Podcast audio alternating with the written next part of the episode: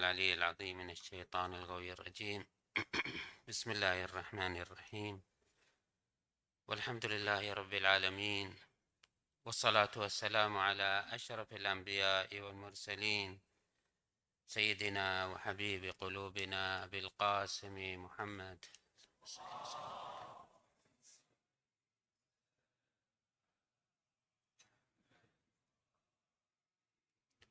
وعلى أهل بيته الطيبين الطاهرين المعصومين الميامين. اللهم صل على محمد سيد المرسلين وخاتم النبيين وحجة رب العالمين. المنتجب في الميثاق والمصطفى في الظلال. المطهر من كل آفة. البريء من كل عيب. المؤمل للنجاة والمرتجى للشفاعة. المفوض إليه دين الله. اللهم شرف بنيانه وعظم برهانه وافلج حجته وارفع درجته.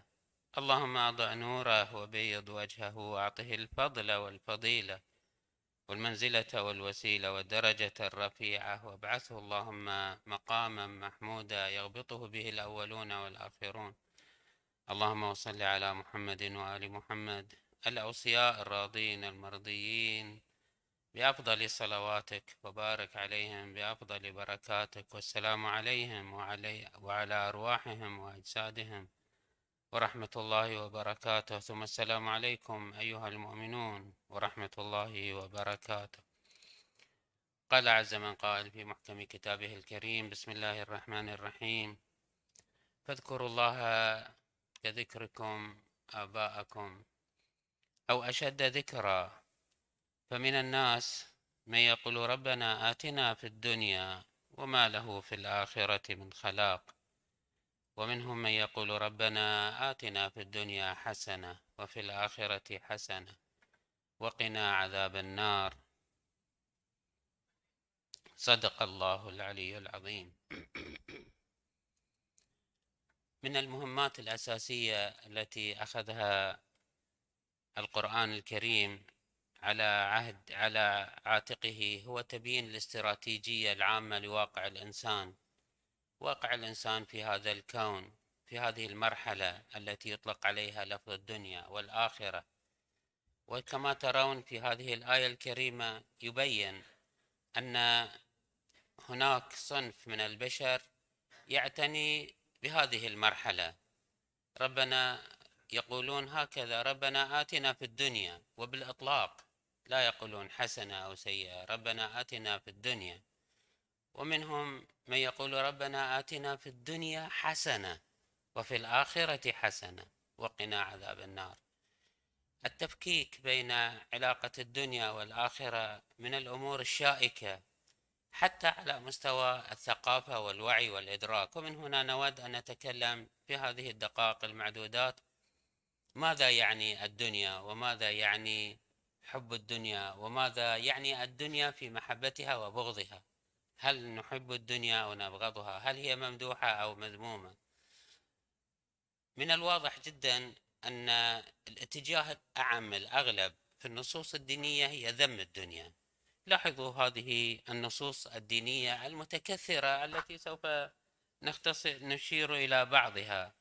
أنه الدنيا مذمومة. فالله عز وجل يقول في محكم كتابه الكريم منكم من يريد الدنيا ومنكم من يريد الآخرة. هذا ليس مجرد تقسيم هذا فيه نحو من الذام للدنيا لأن في آية أخرى منكم من يريد الدنيا والله يريد الآخرة. الله مع الطرف الذي يريد الآخرة. فإذا إرادة الدنيا بحد ذاتها حالة سلبية. أوضح من ذلك؟ يقول الله عز وجل في آيات متكثرة قل متاع الدنيا قليل وما الحياة الدنيا إلا لعب. هذه آيات متعددة وليست آية واحدة. قل متاع الدنيا قليل. إنما الحياة الدنيا وما الحياة الدنيا إلا لعب وله وللدار الآخرة خير للذين يتقون. ولعله من من من من أقدر من يستطيع أن يصف لنا الدنيا هو علي بن أبي طالب عليه أفضل الصلاة والسلام الذي تجرد من الدنيا تماما وأدركها وأدرك آفاقها. يقول عليه أفضل الصلاة والسلام عندما طلب منه أي توصف له الدنيا فقال ما أصف في دار؟ أولها عناء وآخرها فناء في حلالها حساب. لاحظوا أولها عناء وآخرها فناء. هذا ليس خاص بالمؤمن ليس خاص بالكافر ليس خاص بطالب الدنيا وليس خاص بالمزاهد عنها. هذا قانون عام في الدنيا. الدنيا دار عناء وبلاء وامتحان. خلق الإنسان في هذه الدنيا في كبد وفي صعوبة. هذه حالة عامة مشيئة ربانية أبت إلا أن تكون هو هذا وصف الدنيا. فما أصف في دار أولها عناء وآخرها فناء. في حلالها حساب. إذا أكلت من حلالها سوف تحاسب من حلالها فسوف تحاسب. وفي حرامها عقاب. من صح فيها أمن. أمن يعني اطمأن اطمئنانا سلبيا ليس أمن يعني أصبح آمنا مرتاحا. إذا صح الإنسان لا يعتدل مزاجه وإنما يميل إلى حالة من الاطمئنان حتى أنه يفاجئه المرض ويفاجئه الموت. وهذا ما نلمسه. تجد أن كثير من الناس عندما يبتلى بمرض أو عندما يموت إليه عليه عزيز يرتاع وكأنما هذا شيء مفاجئ وخارق للمفترض. لا هو هذا الواقع الدنيوي هو هذا. إذا صح فيها أمن يعني فقد حالة التوازن ومال إلى حالة الاسترخاء وعدم أخذ الأمور بجدية. ومن مرض فيها ندم لا هو في حال الصحة معتدل ولا هو. هكذا حال الناس أغلب الناس ومن مرض فيها ندم. من استغنى فيها فتن أيضا حالة الغنى وحالة الفقر. كذلك الإنسان غالبا يكون غير متوازن في شؤون الدنيا. هو هذه الدنيا تعبث بحالة الإنسان. هكذا يريد أن يقول أمير المؤمنين عليه السلام.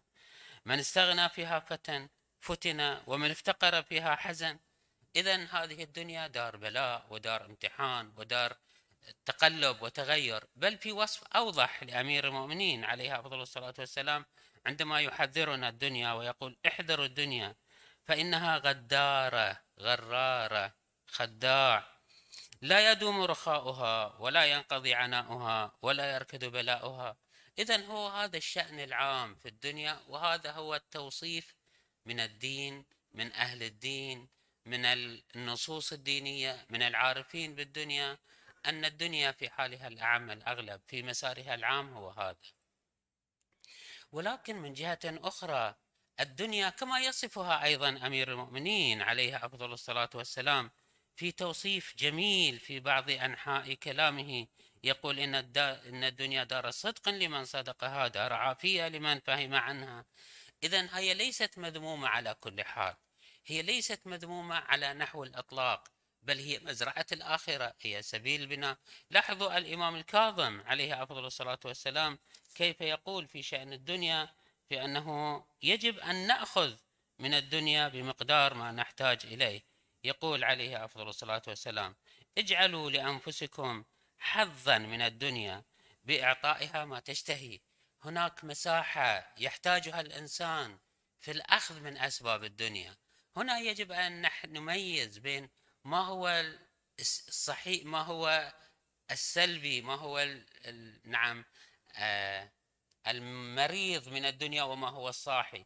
ما هو المناسب للحركة في الدنيا وما هو غير المناسب. هنا يأتي دور رسول الله صلى الله عليه وآله. عندما تقول الآيات القرآنية آه نعم. وتزودوا فإن خير الزاد التقوى. التزود كيف؟ كيف نعمل بالتزود؟ يقول رسول الله صلى الله عليه وآله ليتزود العبد من دنيا لآخرته.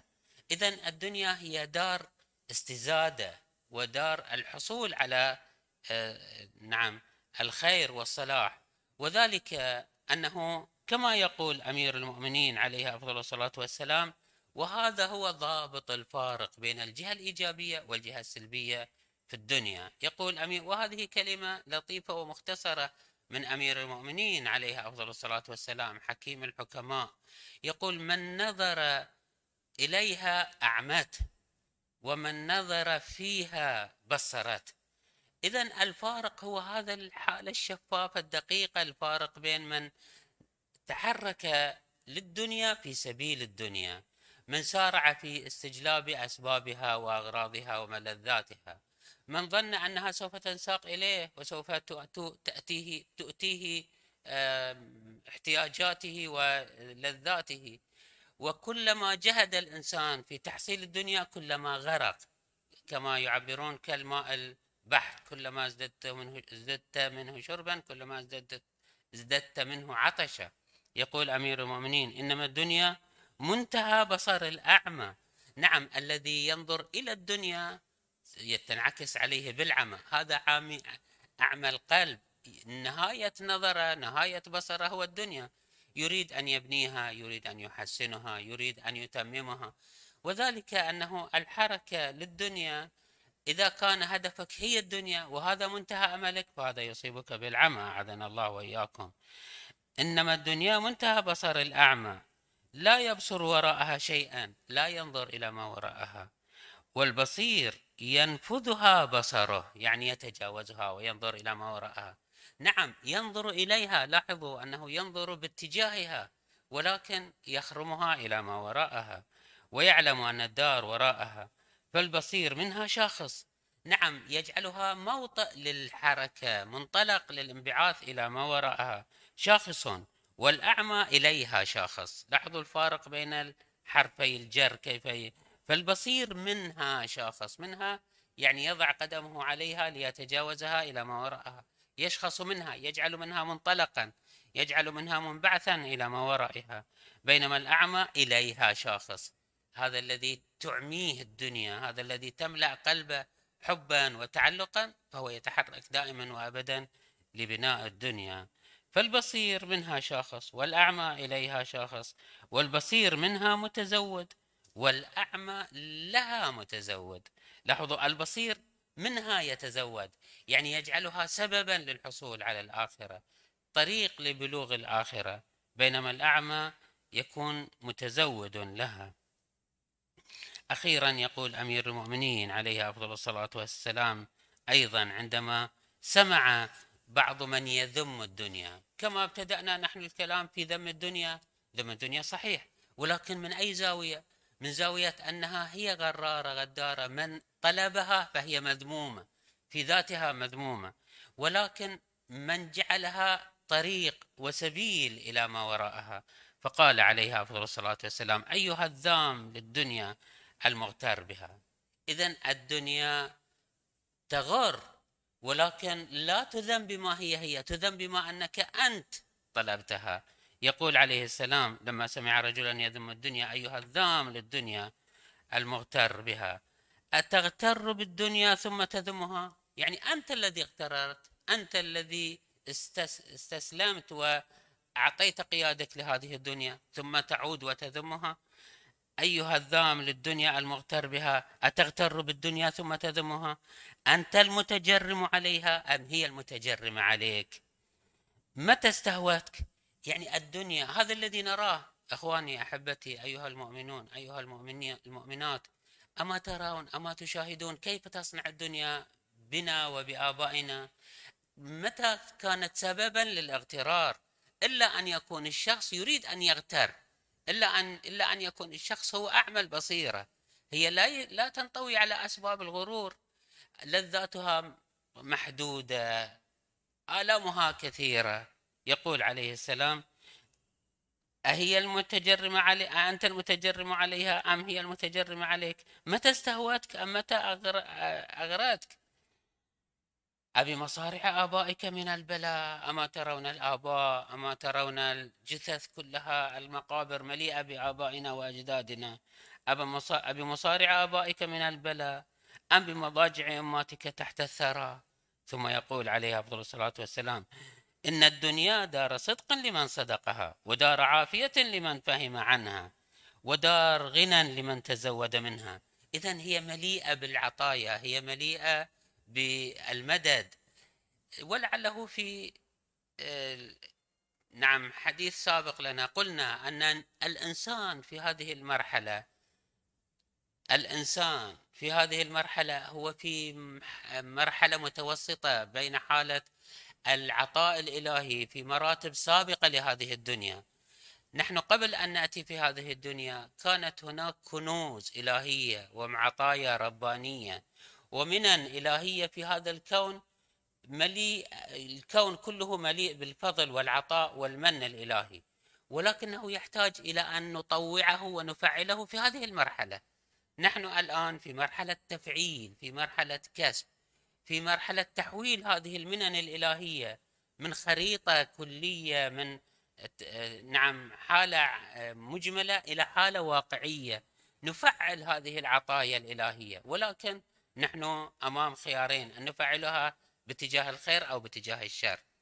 يقول علي علي عليه أفضل الصلاة والسلام إن الدنيا دار صدق لمن صدقها ودار عافية لمن فهم عنها ودار غنى لمن تزود منها.